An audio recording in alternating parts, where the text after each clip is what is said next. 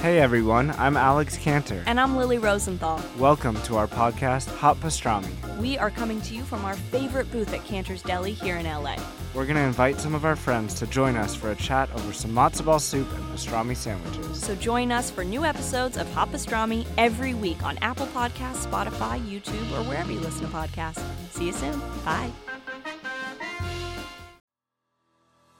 Welcome to Live Boldly with Sara, a guide through trauma, personal healing, growth, and discovery leading to the ultimate life of joy, mental wellness, and less fear. As a single mother, certified coach in transitional change, and adventurer, I will share my personal traumas and help you with steps to be free of whatever internal or external chains are keeping you from enjoying this life. My guests and I go beyond the typical conversation as they share their inspirational journeys. And every other week, I bring you my solo episodes where I highlight issues or ahas that I know you are going through too. From relationships, aspirations that have seemed impossible, motherhood, friendships, work, transitions, inertia, depression, my wish is this forum can help you through all of this and more. My mission is to create a supportive community and connection that empowers each one of you to love yourself and believe you're right to live boldly.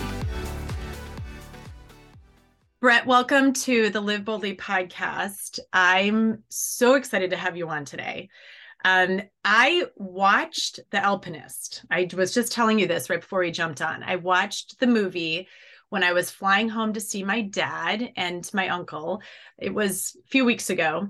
And I'm sitting in the middle seat of the row, literally like binge eating food as I'm watching this and going, I need to have a conversation with her. I want to meet this girl because I mean, there's so much in this movie that I can relate to. And there's so much that I want to bring to our listeners. So thank you for being on this podcast episode with us. Oh, yeah. You know what? It was pretty um, spontaneous when I got your message, but I was happy to have a podcast with you. And I actually just got a message yesterday by somebody else who messaged me saying that they'd just seen it on the plane and the girl in front of him also was watching the movie. So it's kind of cool that people get to see it while traveling. Oh, yeah. So good. So good. And then of course I told my niece, I was like, you got to go listen, what, go watch this film. And then she watched it. And then I had messaged you and then you messaged me back. So here we are. So everybody go grab your journals because I want you to listen to the story. The story itself, there's there's a few angles that I want to touch on this with you. Number one, uh, I'm a mom. So I'm 49 years old and I have three sons. And one of the things that I believe so deeply in is letting people follow their dreams and their aspirations. So huge, huge piece to that, right? So that's one of the things I really want to touch on. You as a partner with your boyfriend, right? And watching all that went and happened, right? And this this uh, unfolding of his journey and then also where you are at today in your own grief journey and having experienced all of this. So those are the top 3 things that I really want to touch on within this episode. So you guys go get your journals because there's this is going to be a mm-hmm. deep, deep dive. Um, are you good with that? Can we dive in? Absolutely. Okay. Yeah, so good. introduce yourself. I want you to tell us who are you? Who are you? And tell us a little bit about your journey, your boyfriend, about what had happened with this film. Really dive into that part of it. My name is Brette Harrington, and I originally grew up in Lake Tahoe, California, but I moved to British Columbia when I was 18. And I was always drawn to rock climbing, and that's what I wanted to do. That's where I wanted to spend my time. And I had already been rock climbing before, um, back when I was in high school. So when I moved to British Columbia, I was just looking for climbing partners all over the place online. And I would drive from Vancouver up to Squamish on the weekends I was going to university. So on the weekends, I would drive up to Squamish and just climb with people that I would find either bouldering in the forest or I'd go to some sport crags. And I met one day a man who told me I needed to meet his roommate. And so I kept climbing with this guy. His name was Mark. But then Mark introduced me to Mark Andre. And once Mark and I met, it was like we were inseparable.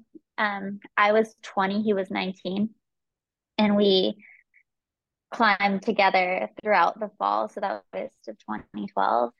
Um, he was the best climber I had ever met. He was so talented in every different style of climbing, so drawn to it. And he's also the first person who showed me that climbing isn't just a singular thing. It's totally multifaceted. Like he had a school project when he was a kid where his teacher asked him or asked all the students to give a presentation on different aspects of their life.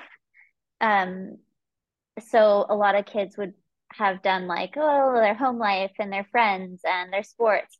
And Mark gave a presentation about ice climbing, alpinism, slab climbing, sport climbing, trad climbing, and all mm. these different parts to climb, like these different dimensions of climbing that were all so different and also like so important to him. But he failed the project because the teacher couldn't see that they were all like different. She's just like, well, that's just climbing. That's one part of your life. But he's like, but they're all so many different parts to his uh-huh. life.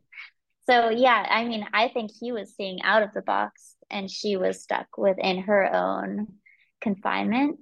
Yeah. Um, and so he kind of shared that with me because at the time that I met him, I was really into just any adventure. I and that's still who I am today. It's just like adventuring. And rock climbing encompasses all of that adventure, but then together we started alpine climbing and then soloing and soloing in the alpine. And sh- he started showing me different parts to climbing and then i started showing him like um, skiing and ski alpinism. So we just started morphing together all these different styles. And i guess in a way we were living in this kind of blissful place. When i think back on that phase of my life like it it was just one big adventure, one that rolled into the next, into the next, and we were climbing as much as we possibly could, and it was it was really incredible. Um, and then this film company started filming with us because we were doing some incredible ascents, and we got our first sponsors. Mark picked up his sponsor through Arc'teryx, and then a year later, I joined with with Arc'teryx also. So now we were getting supported to go on these adventures and we started going going further, ranging outside of British Columbia. So we went to um, Patagonia and then we went to Baffin Island and then I went back to Chile um, and just like ranging into bigger, wilder terrain. Um, and so the film company started filming with us, but they had this idea that they wanted to shoot soloing and they wanted to make a documentary about free soloing. And as they started filming with us, they they realized that Mark was actually such an incredible individual that their story was even bigger if they just focused on him instead of free soloing as a topic. So they changed the entire um, dimension of what they wanted to, or the entire storyline of what they wanted to um, create and made it just about Marc-André. So for a couple years, we shot with them to make this film called The Alpinist. And right around the time that it was going to be finished up, 2018, they had one more shoot with us that they wanted to do in April. Um, Mark went off to Alaska to climb this peak, um, and I went to Tasmania uh, to climb with another partner.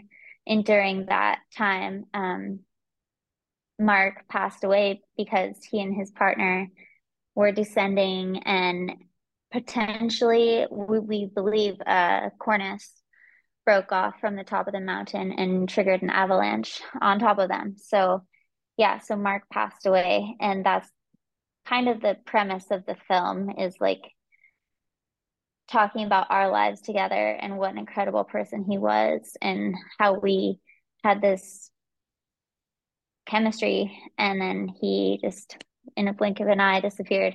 It's a really powerful film. Even when i watch it it hurts me to rewatch it. It's like yeah it's deep and sad but beautiful. And i'm happy that they captured all of that yeah. What when you watch it and you're I'm gonna go straight in as a mom because like I just mm-hmm. want to hug you right now. Like I I'm crying with you. I I got to tell you this film impacted me so much. we're working on a documentary and right now as well as I was telling you and it's the thing that I have so much deep respect for him like I'm really going to start to cry. Mm-hmm. I have so much deep respect for him for saying I want to do it my way. Right? Yeah.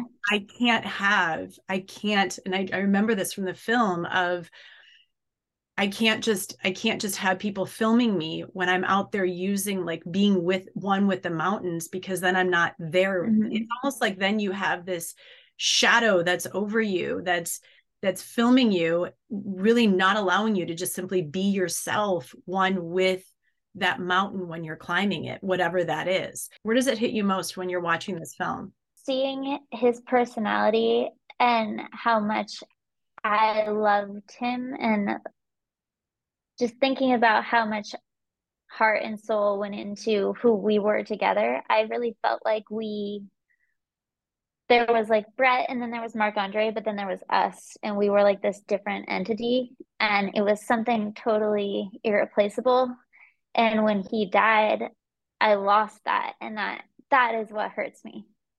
Have yeah. Found- and I don't honestly I don't really think about it that much anymore. It's been five years. So yeah.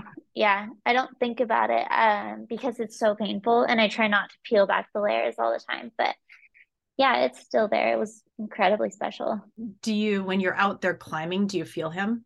Yeah, depends on when. Like I climb every day, so only in the really special moments. Like there have been certain climbs where I feel really proud of myself and I know he would be proud of me. In those moments, I I'm like, okay, I wish Marc-André could see that. And sometimes I think maybe he does. I don't know really what I believe in, but I feel like his soul somehow is still connected with mine in these really really special moments.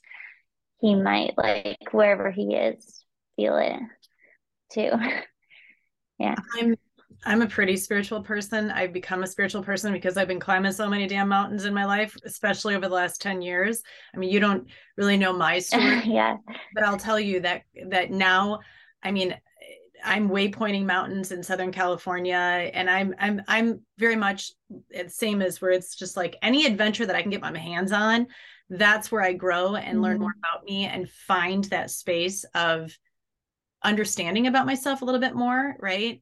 And i've also grown into even more of a spiritual person because of it and have had so many experiences where like would mind blow. I mean my mom passed away in july and i remember going down into the grand canyon leading a retreat of of men and women that were going through their own life changing uh, transformations. And i had a little conversation with her and i looked up into the sky and this incredible i literally asked her could you just tell me that you're okay? And this incredible rainbow formed around the sun and the clouds oh, converted into a heart right in the middle. And so, uh, you know, I would say that he's 100% right there with you with every every every every climb that you do because and extremely proud. He was so unique and so special. And what's kind of cool too about the film is that i knew how special mark was but so so many people around me didn't. And people didn't really understand him because he wasn't very social I mean, he was social around people that he was comfortable with, but he was really awkward actually in social settings. And so people didn't really get him, but I got him and I got to see him when he was like truly himself. Like when he was climbing, he was like his soul came alive. And so for the film to come out and show like that's who he really was, I think people who even knew him in daily life didn't realize how truly beautiful he really was. Like even talking to my cousin, they like my cousin could only see him when we were in town and walking around and then he was like, Wow, I, I get it. I get why you loved him. Yeah. So you you're such a special woman, really, truly. Like how how could you allow yourself to see him differently and i and i mean this from a human space because i do think that we so often are judgmental before we are accepting mm-hmm. what what is it about you and you're i feel this from you like what is it about you that allows you to not be that judgmental space and, and in turn is accepting of who the human is unlike so many others in this world? well, I so at the point when I when I met Mark, I had just moved back to Canada from Spain. I lived in Spain for a year. I didn't know really anybody in Canada when I moved back. And um I I guess I was just kind of lost or I was young and also just like looking for what I what I was looking for like the meaning in life. That was a big question for me. And I was also like super philosophical back then, like contemplating like society and wanting to be a part of society. I, you know, reading all these books about like, I can't remember his name, but like Into the Wild books. Oh, yeah. And um, then what was McCandless, Christopher mm-hmm. McCandless. Yeah. And um, so when I met Mark, at first I wasn't so sure about him because it, it always takes a while to get to know somebody, but I I realized early on that he made me laugh. Mm. And that was good for me. And I needed to laugh more in life. And so that was like a conscious decision. I need to spend more time with this person because I'm laughing all the time. And so he made me feel good. And then also we shared the same passion. And it wasn't just like climbing, it was like the passion for adventure yeah and and that is i guess the answer well yeah because i think that that's one of the things that so many people do miss in their life is laughter and i i'm the same way i'm like if you can make me laugh oh my gosh that's that's all i need more of in my life is laughter because i i think sometimes yeah we, we, get it squelched through life you know so so he mm-hmm. so he passes away and you're left now with this space of you know where like what is uh, really about like what's there right like you've had this now this human this incredible human taken from you can you walk us through especially for those people that have gone through or are going through this grief journey what that was like for you during that time so I'll take you back maybe just before he died. There was some really interesting conversations that he and I had that in a way led up to his death and like preparing me for it. So there was one instance we were together in Patagonia when our friend in the United States had passed away and I was climbing a mountain way in the uh, like deep in the Patagonian ice cap and Mark had been in town and he found out about the passing of our friend and he ran into the mountains to find me and just like he it was just kind of like this moment where he he had never gone in to find me anywhere but he like met me in this valley while I was hiking out. And as we were hiking out he talked to me about the passing of Hayden and we were both like so shocked and so sad. And he told me that if anything ever happened to him he would want me to keep going and keep like living and like loving myself and living life to the fullest.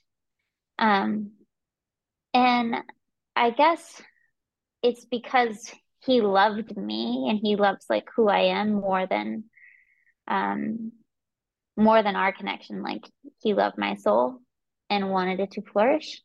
And so I didn't really like talking about these sort of things, but there was other conversations that were similar where he kind of had some ideas about life and death and we talked about it a lot. So when he died, those conversations helped me just reflect on and they seemed like foreshadowing in a way of like why was he telling me these things back then and I don't know, it almost seemed like he kind of felt like his life was going to be short or something. Um, so then, yeah, he passes away, and I was just like left in this void. Um, and it was so, so painful. Oh my gosh, I couldn't handle the pain. I could not handle it. So the only thing I needed knew what to do was to go straight into the mountains. Mm it wasn't that I was going to find him, but I was flee I was fleeing um, the pain, and also I didn't want time to pass. So I was just I wanted winter to continue because he died in March, but it was still winter and we'd been living in winter. We had been together all winter, like ticking off all our projects, all the biggest ice lines and alpine lines. Like that was the most incredible winter together he and I had had. And so I just wanted winter to continue. And I was like trying to hold on to time and I didn't want it to stop. So as winter started moving into spring, I started moving farther north and farther east to get more winter. And I just stayed in the mountains and I was looking for like the most alpine lines I could find. Um, I just wanted to be there. Um, also, he had showed me so much about alpinism in the past two years prior that I felt like I had all these sources of knowledge that needed to be utilized. And if I didn't use them right away, I felt like they would just go to waste. Like all of his energy went to me. And so I just went alpine climbing for two years. And I, yeah, it was beautiful. You just kept climbing. You kept taking his energy and it kept, it just kept moving you through for those first few years afterwards. Isn't that interesting? Climbing really helped me. Mm-hmm. Well, so how it so I want to dive into that really quick too, because the mountains, you know, there's people use the mountains for different reasons. They use they use their climbing for different reasons. How, how did he use his climbing? Like what was it for him? And then what was it for you pre his death and then post his death? before he passed away, it was all just new and exciting. And we were like testing our own mental fortitude. Like we did a lot of free soloing, a lot of it. Um, and we free soloed together all the time. And it was like, in a way, I think free soloing taught me more about myself than any other aspect of life because you really do have to go into your head trust your abilities trust yourself it's all about your decision making and know know yourself you need to know what you're capable of what you're not capable of where to back down um where to commit what like what is safe and your life is in your own hands. It's just an incredible thing to not play around with but to learn about yourself with. So i wouldn't recommend free soloing to like anybody.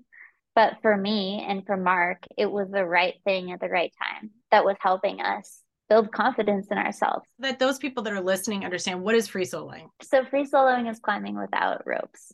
Right. Rock climbing without just, ropes. Just so everybody understands that. It's it's I don't do that. My kids would kill me. But then how how how did it change? How did climbing change for you post his death? Was it hard for you to get back out there?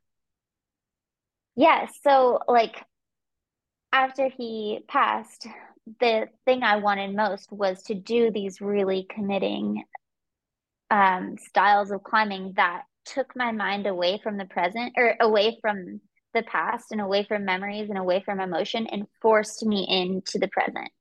Like in alpine climbing you're like way up on these snowy faces and you have to be completely aware of your surroundings and analyzing absolutely everything and aware of your feet and your hand placements and your ice tools on the rock. Like you cannot be distracted by anything and that was the only thing that helped me bring my mind away from grief so i stuck to that style also i didn't feel stressed at all that is something i sometimes forget about that time in my life is that I had no stress. I was apathetic almost about all emotion. And I was just like, I would say selfish, that I was just doing things for myself. I wouldn't engage with anybody else that I didn't want to. I wasn't very friendly. I was just totally self absorbed, but I was stress free. It was an interesting uh, time frame and then I stuck to alpinism and I didn't want to go back to the other styles of climbing that even Mark and I did together. Like we did big wall climbing, um, a lot of rope climbing. So um, I felt like it would put too much pressure on me. Whereas alpinism, there was no pressure. Either you climb the mountain, you don't, you bail, you succeed. There was like, it just felt free. Whereas with uh, like big wall climbing, you have an objective, and if you put in 10 days of work and you fail, that that weighs on you. so I didn't engage with that at all for a couple years. And slowly, as I've like moved through the phases of grief, I've started circulating through the other styles of climbing. And now I'm primarily focused on rock climbing. That's like the stage that I'm at right now. So, yeah, it's always changing for me. Isn't that interesting? So, how, so he passed away in what year was this? 2000 2018 2018 and now it's 2023 and you can literally see the progression of your own healing through the progression of the way that you've actually been taking on climbing again mm-hmm. yeah wow okay. yeah i'm gonna i'm gonna i'm gonna relate this to and i can relate this to my own life as well and and metaphorically or let's like like look at our stories right and see if our stories mirror each other. But i know for me you know so 2013 was when i went through some major trauma and then i started adventuring and i would go deeper into my adventures and deeper into my adventures. And i remember the first time i did an overnight backpacking trip and it was 2017 that was my very first overnight backpacking trip where it was for two nights. And then all of a sudden and i was like hooked. I'm like this mm-hmm. i found myself on top of el capitan. You get it right? Like i was mm-hmm. like holy shit i'm on top of el cap. How did i get here right? And then all of a sudden then 20 18 i'm on the high sierra trail and one thing led to the other 2020 i'm 22 days on the john muir trail and now we're section hiking the um, sierra high route which is waypointing through the sierra nevada mountains. And it's you keep I, I, as i'm as i'm looking at this story what you're sharing and the story of also what i've been through as adventures it's adventuring in life but then it's also like going out into the mountains and adventuring in life but it's also allowing your journey, right, your healing journey, your grief journey, trauma journey, whatever it is, to be reflected in the work that you are literally in as well, which for you is climbing, right, different ways. How mm-hmm. freaking cool is that? It's really cool. And it also shows how important these things are to us as people. Like other people just see climbing as some activity or a hobby, but for me, it's way more than that. And obviously like um, hiking and backpacking and just being in the mountains is the same for you. Oh, huge. I don't know it's what I'm so important. yeah. Well, and so this is where I just like, I want to, can I mom you for a second? Do you mind? Because mm-hmm. how old are you? I'm 31. You're 31. Okay. So I'm mm-hmm. 49. Mm-hmm. So technically I could mom you. Um, if you don't mind, because I actually have a 31 year old, by the way. So here's what's really interesting is that you started this conversation with like not pulling back the layers right? Where you were like i don't really pull back the layers. That's if i'm not mistaken is that what you said? Yeah uh-huh. okay so i'm gonna i'm gonna mom you for a second and just tell you you are pulling back the layers. I what i'm what i'm as i'm conversing with you on this this is pulling back the layers and it's finding whatever those layers are it's finding this new version of yourself through this it literally is a trauma journey that you're on that you've been on um, having lost the love of your life but and i also would like to s- believe that he's also here with you. Like i i believe that we all meet for a reason and even having this conversation and me watching this film on the plane there was a reason for it. There was a reason that i went through however many packs of food i did on that delta flight as i'm sitting there watching it going i gotta meet this girl because like there's something here. I do believe that we all have these intersecting planes and i also do believe that there are people above us that make it happen that they help make it happen. It's mm-hmm. as humans we either listen and we say okay yes i'm going to reach out to her. Hopefully she reaches back or we say oh she'd never reach back out to me so why bother? Like right? There's yeah. for it. And so with that i would also like to just share what I'm seeing here is you pulling back the layers and allowing yourself to heal through this journey in the way that works for you. I think so often we have people that tell us how to do it, and that's where we get screwed up because yeah, all are humans and we all have our own way, and this is the way that's working for you. I totally agree. And it's nice people want to help you and people want to like tell you what works for them. Right. But it doesn't work for everyone and it only works for them. And so, yeah, I think you're right. Like some direction is nice if somebody needs it or wants it. But look, for me, And when Mark passed away, I couldn't take direction. I just had to follow myself. Yeah. And that right there needs to be written down by every single person that's listening to this because that's, that's, such a beautiful true north. Literally, and it sounds to me like you kept going north. Like you were like, no, I just want to keep. I, I did. Winter. I want to stay winter. I want to stay winter. I want to stay connected with him in the falling snow, and that's such a beautiful journey. That's such a beautiful. Journey. I love it. I absolutely love it. So let's dive into um, have you you're in do you you've talked to his mom obviously right and i don't want to yeah, like i don't want to like you know i i would rather have her talk about the journey of herself with being a mom. That said how was it for him that you know of as a young man? How was it for him to be supported? And this is for parents everywhere needing to support support their kids journey right? Whatever their passion their purpose is how was it for him to have that to have a mom that was like no because in the film she even t- she talks about this. She homeschooled him. She was like nope i don't mm-hmm. like how this is working. I it's it's very open in the film about her supporting his love for adventure. And so mm-hmm. can you share a little bit about what that was like as you saw as as the girlfriend him having that support from that mom in that way? So marc adored his mom. He adored her. They were best friends.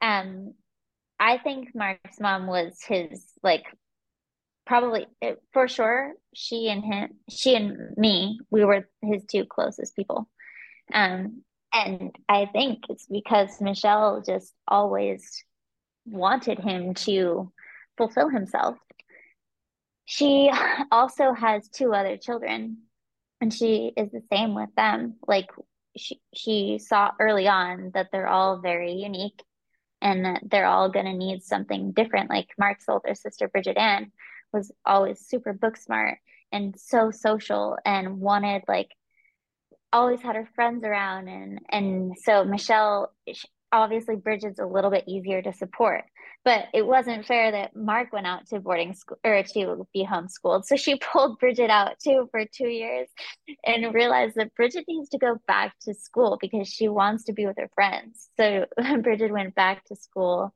And then, like, Marc has a younger brother, Elijah, who also is on his own path. He's a super creative mind, like, searching for music. And I think he's doing his own podcast right now. So, um, yeah, she's just she doesn't want them to be fit into certain categories. Like she wants everyone to find their own path.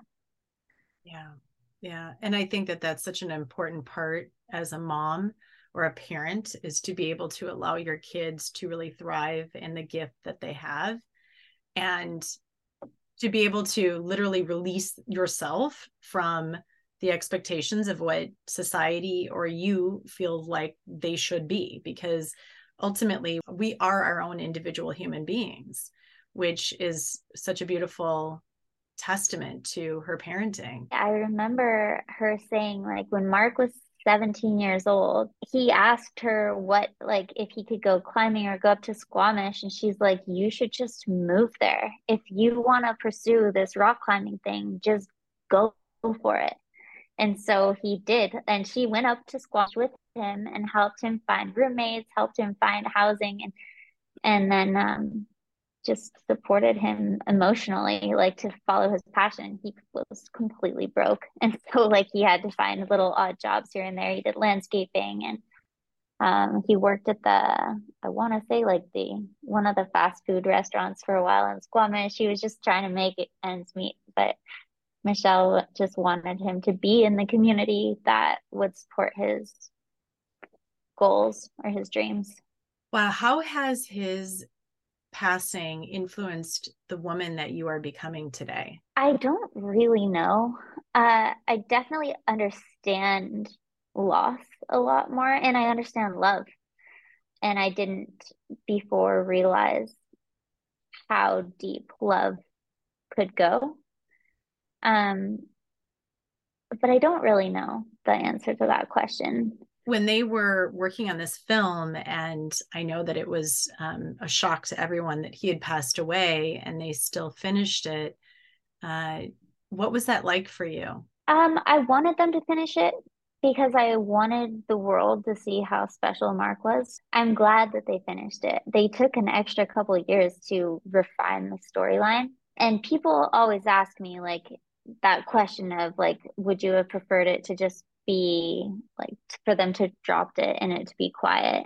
But I don't think so because now the world can see what a beautiful person he was. And I think he deserves that recognition. He was so unique. He was yeah, I think it's it's wonderful that it actually became realized. I just wish that he could have seen it himself. You know, there's some notes that I took when I was uh, in when I was sitting there. Some notes. Let's just say I took a mm-hmm. whole. I had my.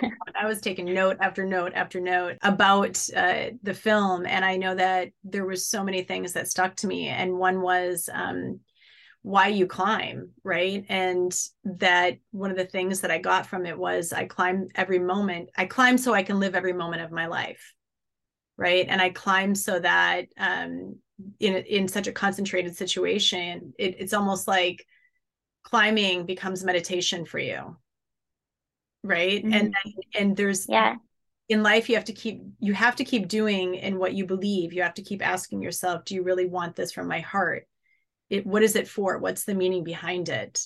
Um, what's your why? Uh, and also just inspiring like how you how people are out there to inspire the world. And you know if you can inspire one or two people that's great.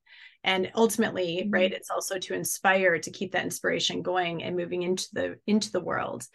Um, you have to be willing to try. These are all the notes that i was taking. You have to be willing to try. You also have mm-hmm. to fail um, don't be afraid to dream big in whatever that dream is that you have um, the most important thing that i also want to come back to as we close this is one of the things that i wrote was um, it's all in the way in which you climb the mountain that matters and that means no matter what it is no matter what mm-hmm. mountain it is what, whatever mountain it is in your life if we're talking about the mountain of grief, the mountain of pain, the mountain of sadness, the mountain yeah. exploration, the real mountain, right? It's all in how you choose to climb that mountain. And it's a choice. It's a choice. Mm-hmm. So tell me a little bit about I love that. right? Well, the last one is so relevant to climbers specifically in like a more superficial way because it is all about the style in which you climb it. Like if you free climbed it or if you used a point of aid and within the climbing community, it gets down to the nitty gritty like, well, how many times did you pull on a, a rope or how many times did you fall? And, and so it is like climbing is judged based on style. But then when you think about it in the greater picture, it's like, well, what journey did you take yourself on and what did it mean to you and how did you did you cheat your way? Did you feel like you did your best? Did you follow your creativity? Was it your own vision that led you there? And did you figure out how to move your body in the right ways? Yeah i think that's beautiful. There it's such a reflection i think of the journey that we are all on right? Like and i know i mean my own trauma journey of grief and ptsd and all of it i mean i can only imagine the amount of ptsd that you encountered uh, during that journey those first few years and also allowed yourself to take your own true north and climb the mountain as you needed it to whatever that way looked. And also how that journey has transformed in the way that you have climbed over the years. I've had the same thing different yet same. Um, and it's it's pretty remarkable. You're a remarkable young woman like such a oh, remarkable oh, thank you. You're welcome. You're welcome. you. oh my gosh. So I, you know i have an interesting story that you might enjoy i will love it. I love so stories. in the movie okay Okay, so in the movie, Marc climbed Torre Egger. He did the first winter solo ascent. Do you remember that one? It's the one in Patagonia, the spire with the ice at the top. Uh huh. Yes. Yeah. So Torre Egger. that was so he did that in it was their winter season, so September, October of 2016. And while he was down there, he almost didn't go, but he, he did end up going in the end. And so we were in communication on online. And while he was down there, he was sending me all these messages about this other line just to the left of it that had never been climbed. And it looked like a possible route that he and I should go try in a later season. And I got all excited because I love doing big adventurous things. And so he was sending me photos and then he came back from that trip and um a couple years went by and we didn't make it there because he had this other goal during the season that we could have gone down there and so it was just in the, it was overlapping so we couldn't get there and so when he passed away i still wanted to go do that climb and so I went with a friend of ours, a mutual friend of ours, and we get to the base. And the only information I have about it, it was Marc's vision from like two years, three years previous now. And Marc told me that it looked pretty scary, like really run out. And so I was to have to like dig really deep. And I didn't know what to expect or how it was to go. And so me and my friend Quentin were there, and I was like, I um, collected all of the notes that Marc had sent me about the line, and then we we did it. We climbed the route, but we only made it halfway because halfway up the mountain, my mountain boots broke away from the leash and fell fell a couple hundred meters to the glacier and fell into a crevasse, and so we couldn't summit, and so we repelled. But that was the last window of the season, and so we returned the next year and we climbed the lower half that we had already established and we intercepted with the route that marc had climbed in the movie um, titanic is what it's called. And as we were up there i found two of his anchors that he had built um, and i knew that they were his because of the way he tied his knots. He and and the cordelette that he used and the fact that they were single piton. It was just like his perfect anchor. And so i came upon his first one and i was like oh my gosh this is so crazy. This is like marc right here. Right. And it it was like a moment that just struck me and i felt like he was right there like the time hadn't passed it was like he had done this and no one had been there since he was there and now i am there on this line that he had envisioned. And so then we climb up higher and we come upon one more. And I realized that that's the anchor. On his first attempt at that line, he didn't make it to the summit. The storm blew in and he repelled. And I came to the anchor that he built to start the repels. So I was at the spot where he bivvied. And I remember all the conversations and from him like saying that he was up there in the storm and on this tiny tiny ledge on a little like walkway and that's exactly where it was. It was just like so mind-blowing to be in that position after all those years and to have like fulfilled this vision that he had. And we summited and we um we ended up naming our route marc andre's vision However, the descent was also like super exciting because Marc was the one who had um, mapped out the descent route and he was the one that did it. And his photographer, who was up there shooting for the movie, was the only other person that knew how to get down. So I contacted Austin. His name is Austin Siadak. And I'm like, hey, Austin, where did you guys rappel? And Austin was like, Marc led us down this insane rappel route. I don't even know how to describe it to you. And so I was the only one and out of my team. I had two our another friend of ours joined us. So now I'm at the summit and I'm like following Marc's crazy descent route down this space at night and it's a 900 meter mountain and so we like just start working our way down and i had to build my own anchors but it was like crazy following marc's dream from years past and like yeah it was an incredible line I like wow. that story. See, I'm telling you, he's here. I, I, I, yeah. I that I know. What message would you believe that he would want to give to everybody? A lasting legacy message. And then what is your message? I think Marc's would be disregarding what everybody else everybody else's path and searching what makes you passionate. finding your soul passion and going for it. Um, I think that is what he would, yeah, he would think. I I don't know though, but I I think maybe that's maybe what I would think. yeah, I would think I would say that too, but I don't know. Yeah, I think ours would be probably the same there, following your dreams. I would I would have to agree with that. Well, thank you for being here because you've been an absolute pleasure and this has been so wonderful to meet you. Where can people find you and then also tell us about your retreats? So, um, Instagram is probably my most used form of social media. Um, but I also have Facebook and then um, email.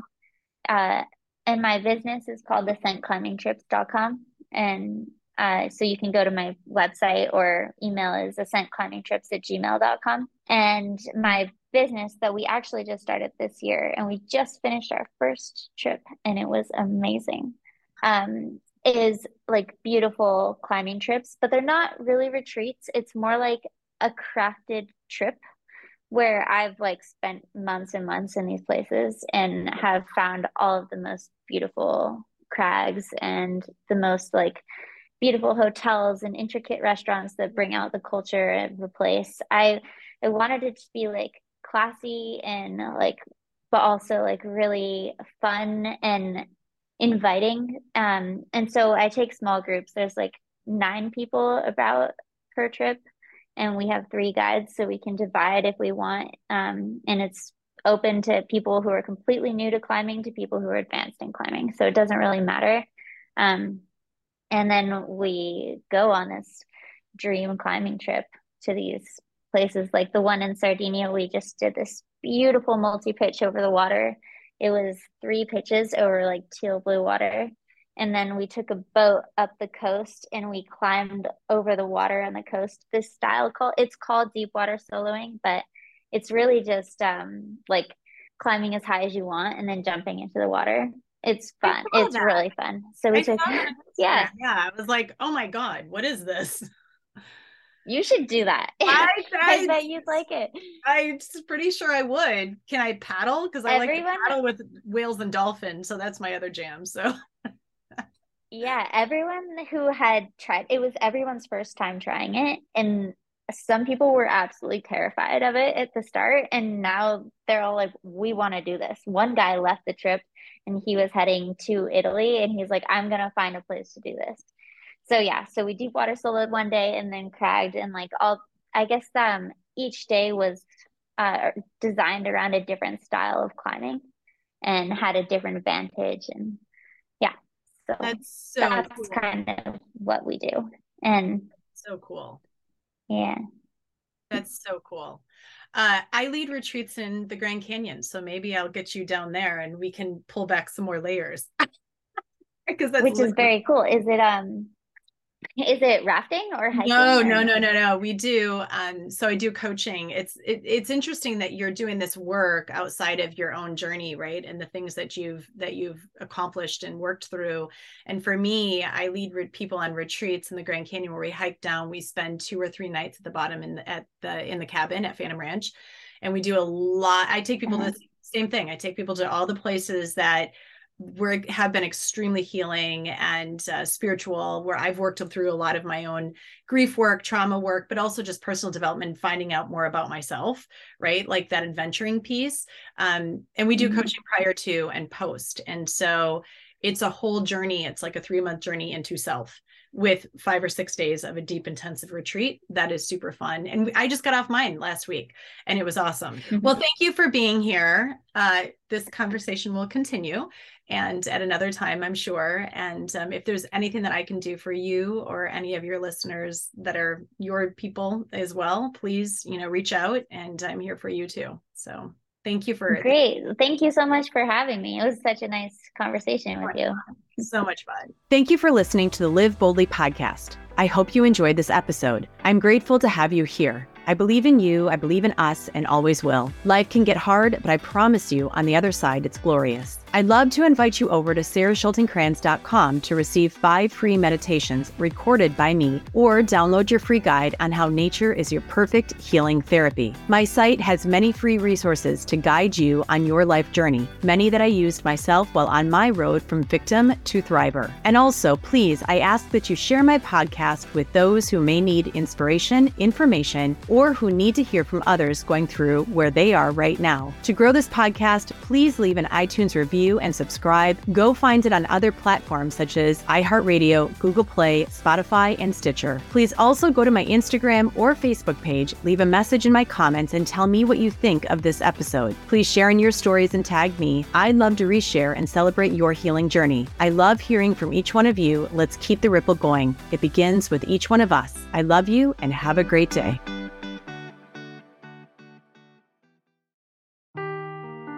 Seeking the truth never gets old. Introducing June's Journey, the free to play mobile game that will immerse you in a thrilling murder mystery.